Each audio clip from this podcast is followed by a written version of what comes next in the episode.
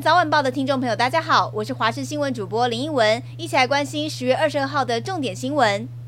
现在关心夫妻吵架，真的要冷静一些。新北新庄有一名驾驶在昨天下午载着一家人要回家，夫妻俩因为女儿的行为在车上发生争吵，结果太太疑似是想要在轿车行进中开车门下车，却直接跟一岁的女儿一起摔出车外，两人擦伤送医。警方获报之后，依公共危险罪将夫妻两人送办，孩子没有坐儿童座椅，也开出了一张最高三千元的罚单。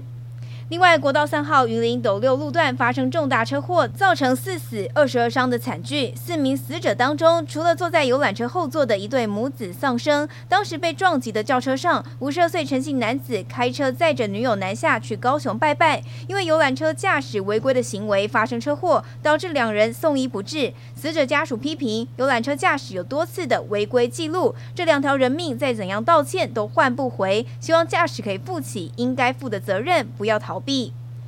而今天，也就是二十二号，中国官媒《环球时报》独家报道，中国相关部门正在针对富士康集团多个重要企业来稽查税务以及用地。港媒就认为，这跟近期创办人郭台铭正在力拼参选总统有关。有学者分析，由鹰派的《环球时报》独家揭露，中国的警告意味浓厚。而郭台铭民调低迷的情况之下，坚持参选，恐怕会扯非绿阵营的后腿。对于这样的消息，郭台铭近半不愿多做回应，而民进党总统参选人赖清德则是公开力挺红海集团。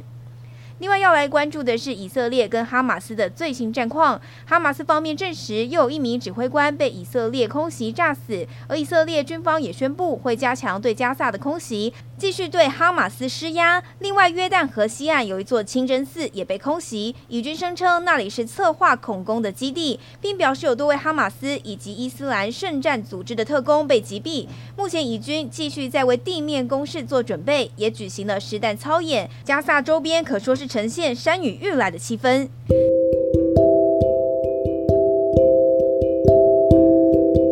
上就是这一节的新闻内容，非常感谢你的收听，我是林文，我们下次再会喽。